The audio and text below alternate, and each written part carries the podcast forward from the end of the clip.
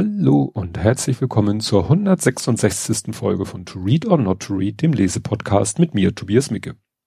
Ja, das ist jetzt wahrscheinlich ein Rekord im Sinne von kürzester Abstand zwischen zwei regulären Folgen. Ja, hat sich einfach so ergeben, dass das Buch, um das es heute geht, äh, ja, ist so, ups, habe ich so äh, durchgelesen, weil ich viel Gelegenheit dazu hatte. Und ja, deswegen gibt's jetzt schon nach, äh, die letzte Folge war vom, ich habe es gerade nachgeguckt, vom, vom, vom 30.12.22 und dies ist jetzt die Folge vom 4.1.2023. Äh, ich habe letztes Mal vergessen, euch einen guten Rutsch zu wünschen. Das hatte ich vorher noch angekündigt, aber nach über einer Stunde Gesappel ähm, habe ich es dann am Ende vergessen. Ich hoffe, es ist ja auch immer die Frage, wann hört ihr das? Das hier hört ihr ja definitiv erst äh, im 2023. Also wünsche ich ein frohes neues Jahr, wobei der Metabene oder wie er heißt, hatte so ein Comic gezeichnet, wo er sagte, ich wünsche ein neues Jahr, das muss reichen. Gut, schauen wir mal, wie es wird. Kommen wir jetzt mal zum Buch. Das Buch trägt den Titel Kummer aller Art, hat keinen Untertitel und ist erschienen am 19.07.22, also so Pi mal Daumen vor einem halben Jahr. So in der Nähe von meinem Geburtstag. Ähm, und ist von der Autorin Mariana Leki. L-E-K-Y. Hoffe, das betont man jetzt nicht irgendwie äh, speziell und ich spreche das falsch aus. Geboren am 12. Februar 73 in Köln, also ungefähr so meine Altersklasse. Und was habe ich hier aufstehen? Äh, ist eine deutsche Autorin. Ihr Roman Was man von hier aus sehen kann, stand ab 2017 auf der Spiegel-Bestsellerliste. Also das scheint so ihr bekanntestes Werk zu sein. Sie hat ein paar mehr Bücher geschrieben, was noch? Also hier steht der Erzählband Liebesperlen, die Romane Erste Hilfe, die Herre, Herrenausstatterin, sowie bis der Arzt kommt. Ja, und dann steht hier eben auch, äh, 2017 veröffentlichte sie, was man von hier aus sehen kann und hier steht noch, der in über 20 Sprachen übersetzt und für das Kino verfilmt wurde, das habe ich mir hier auch notiert, die Verfilmung von diesem, was man von hier aus sehen kann, wird ab 29. Dezember 22 in den deutschen und österreichischen Kinos zu sehen sein. Also müsste jetzt eigentlich schon laufen. Gut, Verlag ist Dumont. Ich weiß nicht, ob ich den schon mal hatte. Der Dumont Buchverlag, früher Dumont Literatur und Kunstverlag, ist ein in Köln beheimateter deutscher Publikumsverlag und gehört zur Mediengruppe M Dumont Schauberg.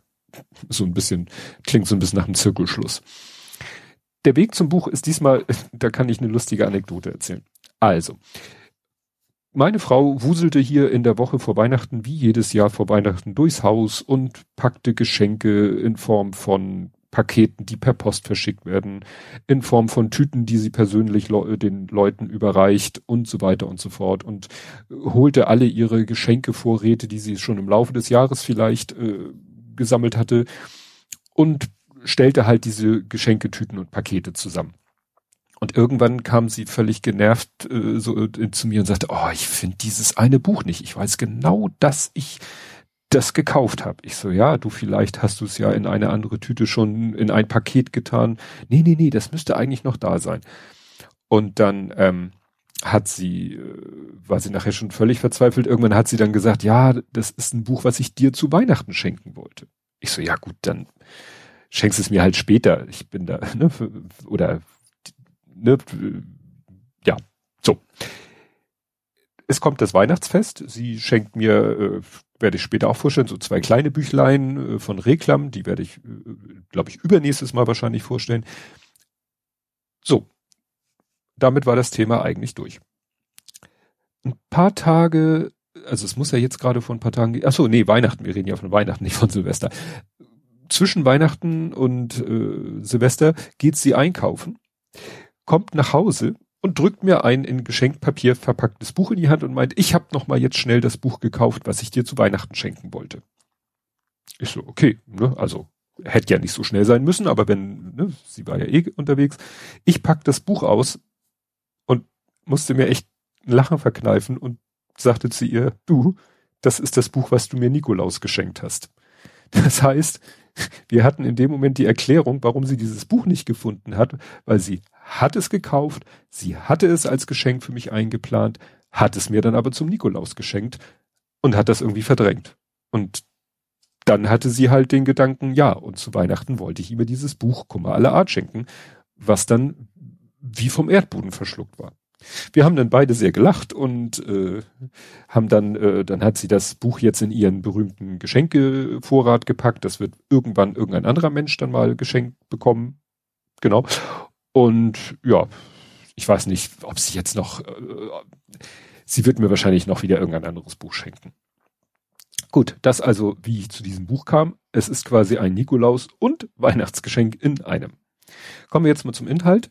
Äh, Zitat aus irgendeiner Quelle. Ihr 2022 erschienenes Buch Kummer aller Art versammelt 39 prägnante Erzähltexte, die ursprünglich als Kolumnen in der Monatszeitschrift Psychologie heute standen. Mhm, wir haben es also, ist ja nicht das erste Mal in diesem Podcast, mit einer Kolumnensammlung zu tun. Das ist ja nicht unbedingt schl nicht schlechtes, gerade wenn man die Kolumne nicht schon vorher gelesen hat, dann ist das ja vielleicht mal schön, die alle äh, überhaupt an diese Kolumnen ranzukommen.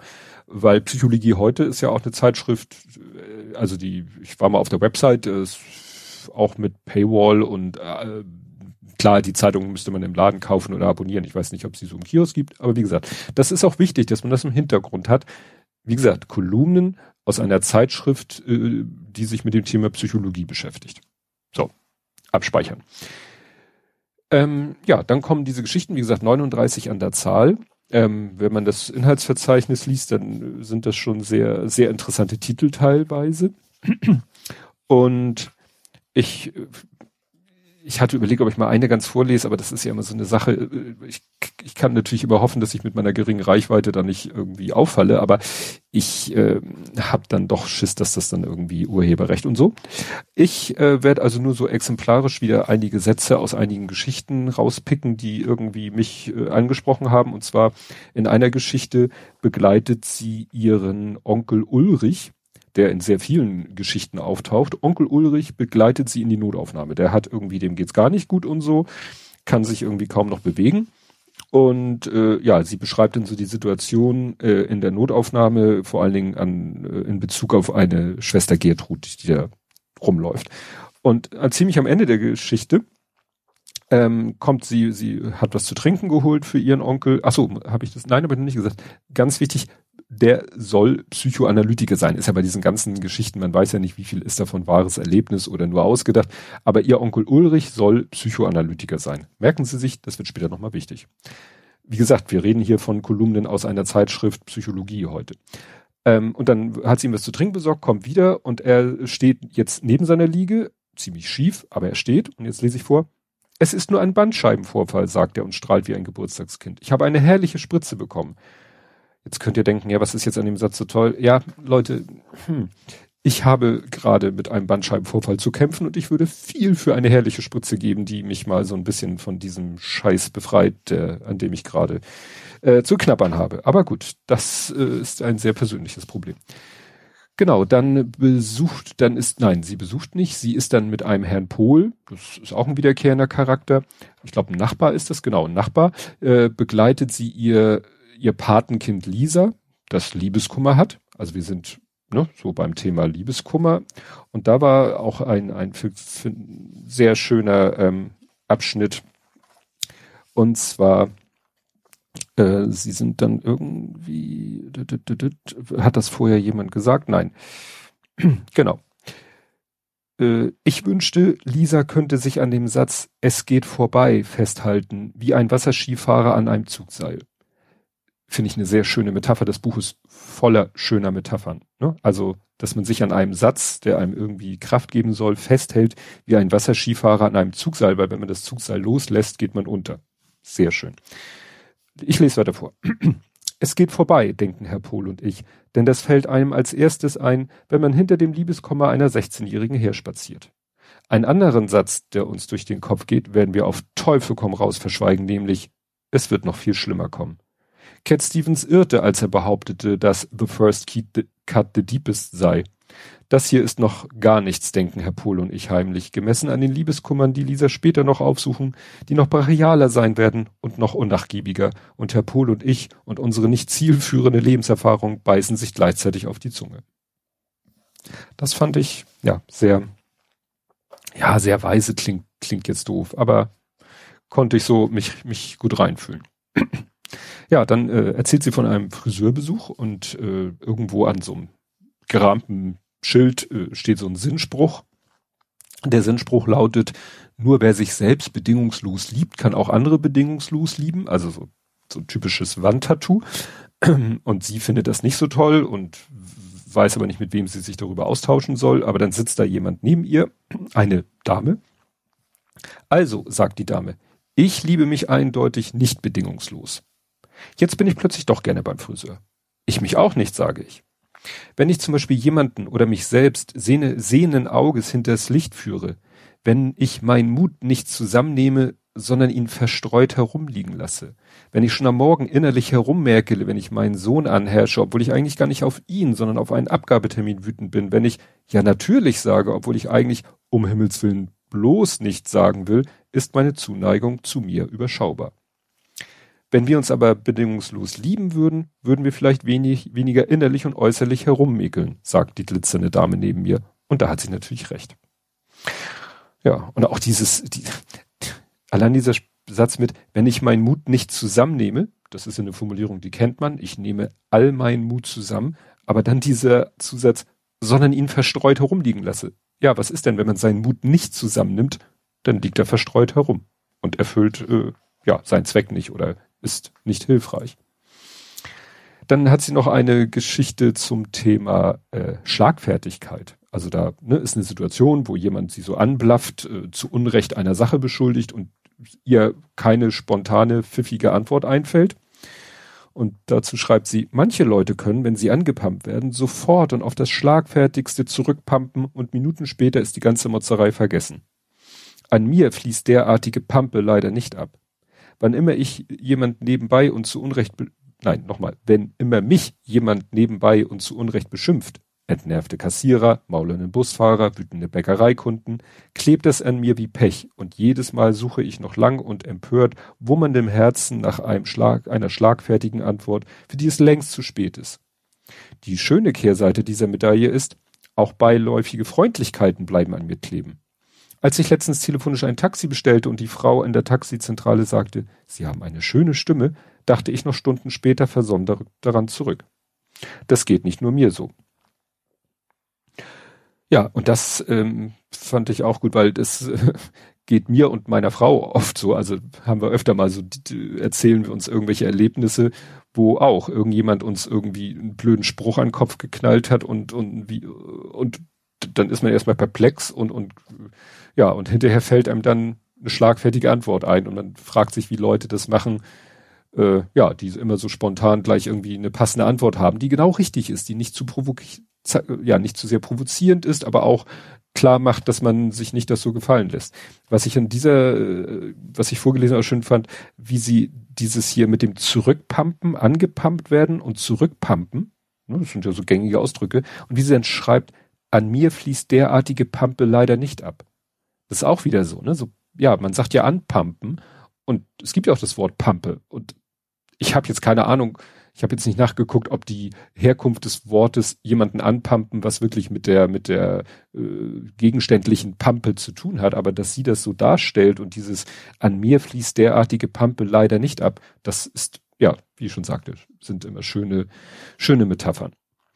Dann äh, erzählt sie in einer Geschichte von ihrer, wie gesagt, vermeintlichen also ne, sie ist ja wohl psychologisch äh, unterwegs, jedenfalls sagt sie ihr Onkel und äh, dies. Und hier schreibt sie, ihre Cousine Lydia ist Psychotherapeutin.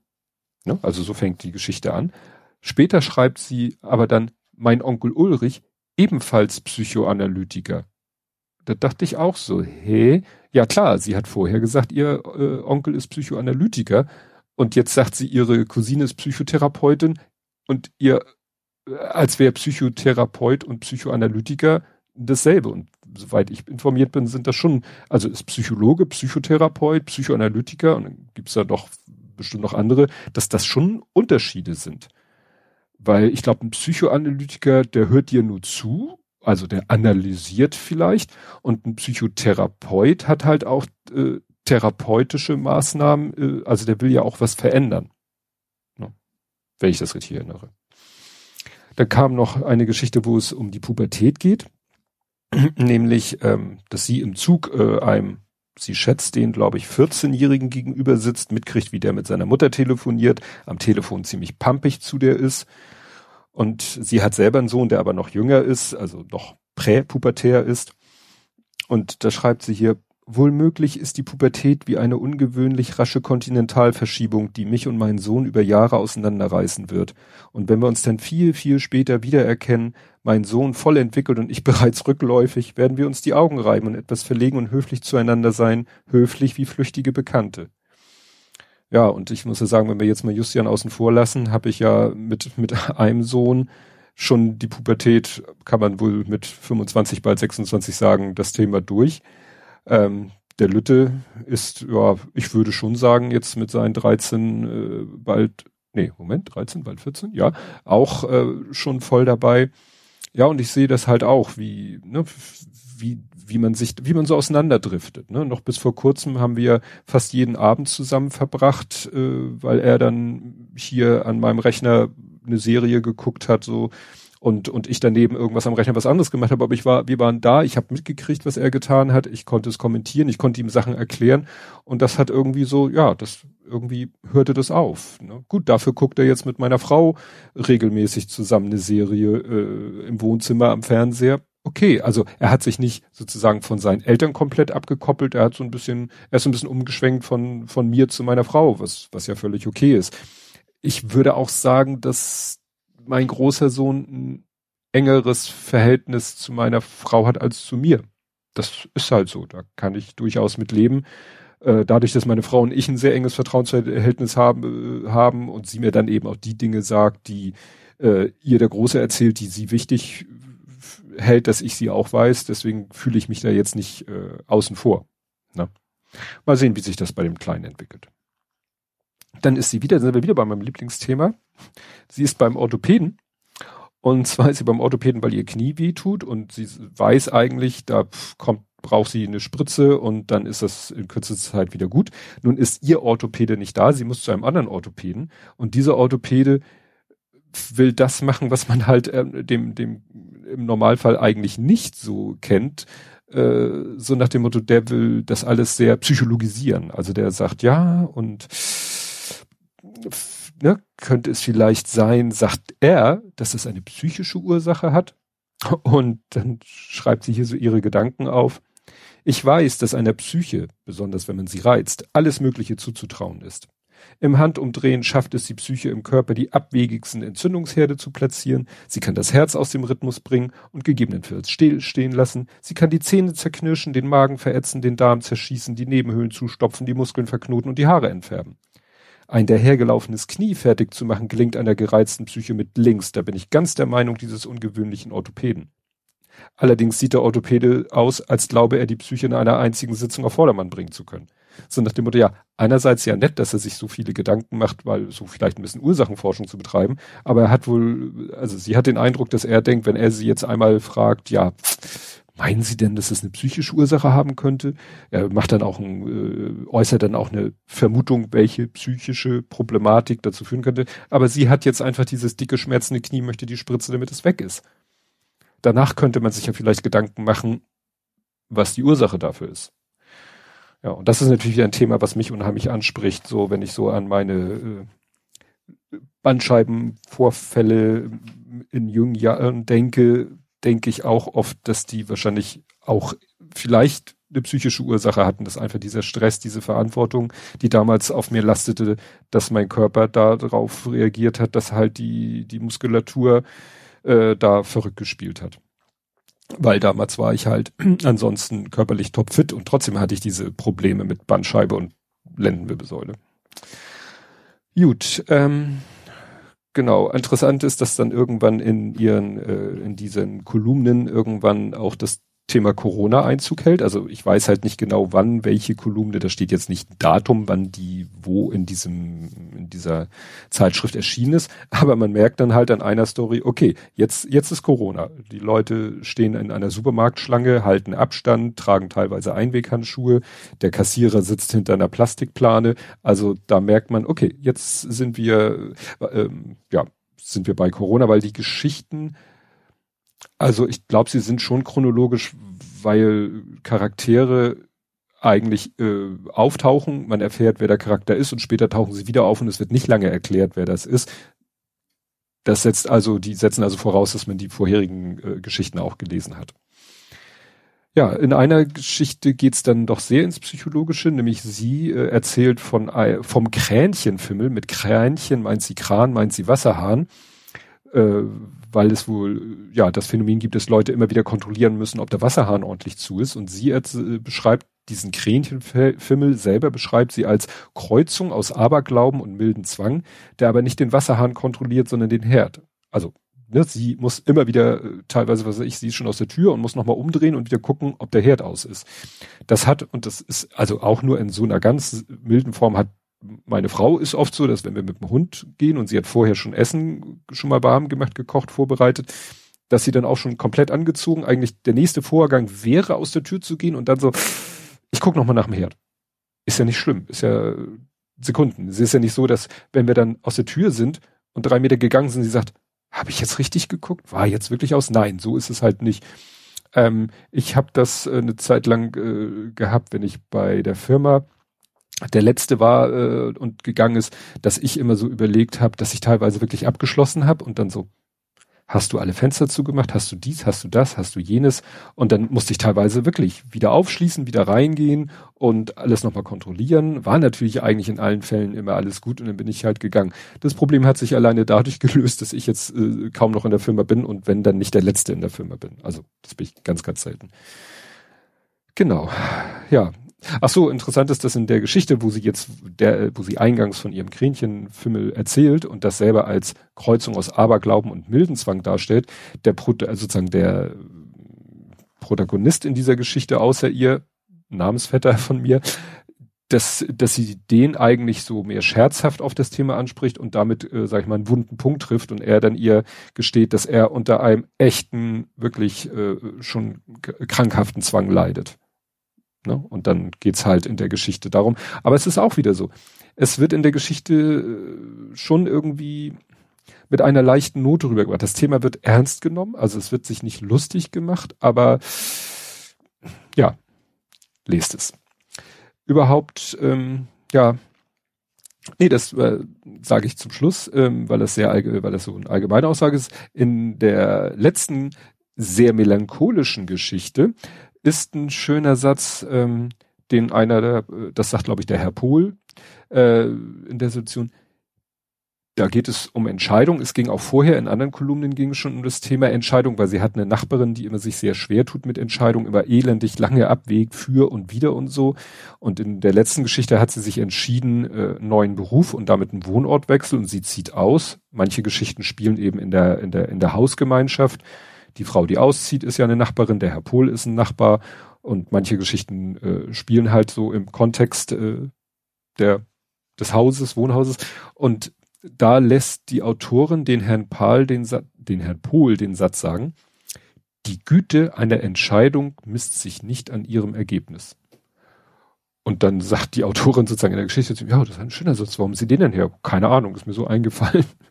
Das finde ich ganz witzig, dass die, ne, die, die, die Autorin, der, den Satz hat sie sich wohl ausgedacht. Ich habe da auch mal nach gegoogelt, also ob das vielleicht nicht irgendwie ein berühmtes Zitat ist. Nee, die Güte einer Entscheidung misst sich nicht an ihrem Ergebnis. Ne? Vielleicht muss man nicht immer gucken, vielleicht war die Entscheidung gut, auch wenn das Ergebnis nicht unbedingt gut war. Also so, naja, es geht ja mehr um die Güte. Es, wie gesagt, kann man ein bisschen drüber äh, nachdenken, über den Satz. Gut, äh, ja, insgesamt muss ich sagen, ist das, äh, ich, ich bin ja jetzt kein Literaturexperte, ich weiß nicht, ob Lyrik in diesem Kontext das richtige Wort ist, aber mir, mir, mir schoss irgendwie so das Wort Alltagslyrik durch den Kopf, weil es sind alltägliche Situationen, die, ja, in einem äh, leichten Stil dargestellt sind, aber auch immer, wie ich schon bei der letzten Geschichte sagte, nicht immer, aber oft mit so einer melancholischen Note. Und es sind halt äh, viele psychische Themen, ne? Also dadurch, dass halt der eine Protagonist, äh, ihr äh, Onkel, ist halt Psychoanalytiker, dann eine Geschichte mit der Psychotherapeutin, dann der Orthopäde, der da psychosomatisch äh, am Start ist. Klar, wenn man weiß, wo die, das ist Kolumnen aus welcher Zeitung, dann ist das ja klar. Ähm, Ich fand es sehr schön. Es ist eine praktische, ich, ich mag das Wort immer nicht sagen, aber viele finden das ja ein wichtiges Es ist halt durch die Art, dass es so diese Kolumnen sind, ist es eine Klolektüre. Ich finde das immer, also ich persönlich lese nicht auf Toilette, aber es würde sich dafür anbieten, weil es sind, das äh, bringt halt dieser, äh, das ist ver, verbucht in Buchform gefasste Kolumnen sind halt so mit sich und jede ist für sich abgeschlossen. Einfach äh, pragmatisch äh, ist das nun mal so. Ja, also ich kann das Buch sehr empfehlen.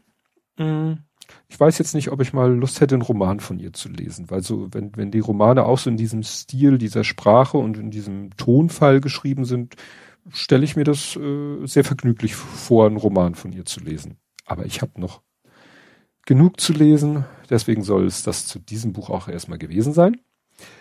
Jetzt lese ich, spoiler ich auch mal eiskalt, Fotomenschen. Das liegt nämlich eigentlich, eigentlich wollte ich das Buch schon vor diesem und vor den Romanovs wollte ich eigentlich Fotomenschen lesen. Aber dann kam Romanovs irgendwie kurz vor Fotomenschen an oder oder äh, war auf dem Weg und ich war irgendwie heißer darauf, dieses Romanovs Buch zu lesen. Und jetzt, äh, dann wollte ich halt das, weil, ne, Weihnachtsgeschenk, äh, Nikolausgeschenk, wie auch immer. Und jetzt lese ich halt Fotomenschen. Und vielleicht lese ich dann noch diese kleinen Reklambücher, die meine Frau mir jetzt dann zu Weihnachten geschenkt hat. Vielleicht hat sie mir dann noch ein Buch als Weihnachtsersatz geschenkt, weil sie es für notwendig hält. Ich weiß es nicht. Wir werden sehen. Ja, und bis wir das sehen, sage ich ganz einfach Tschüss.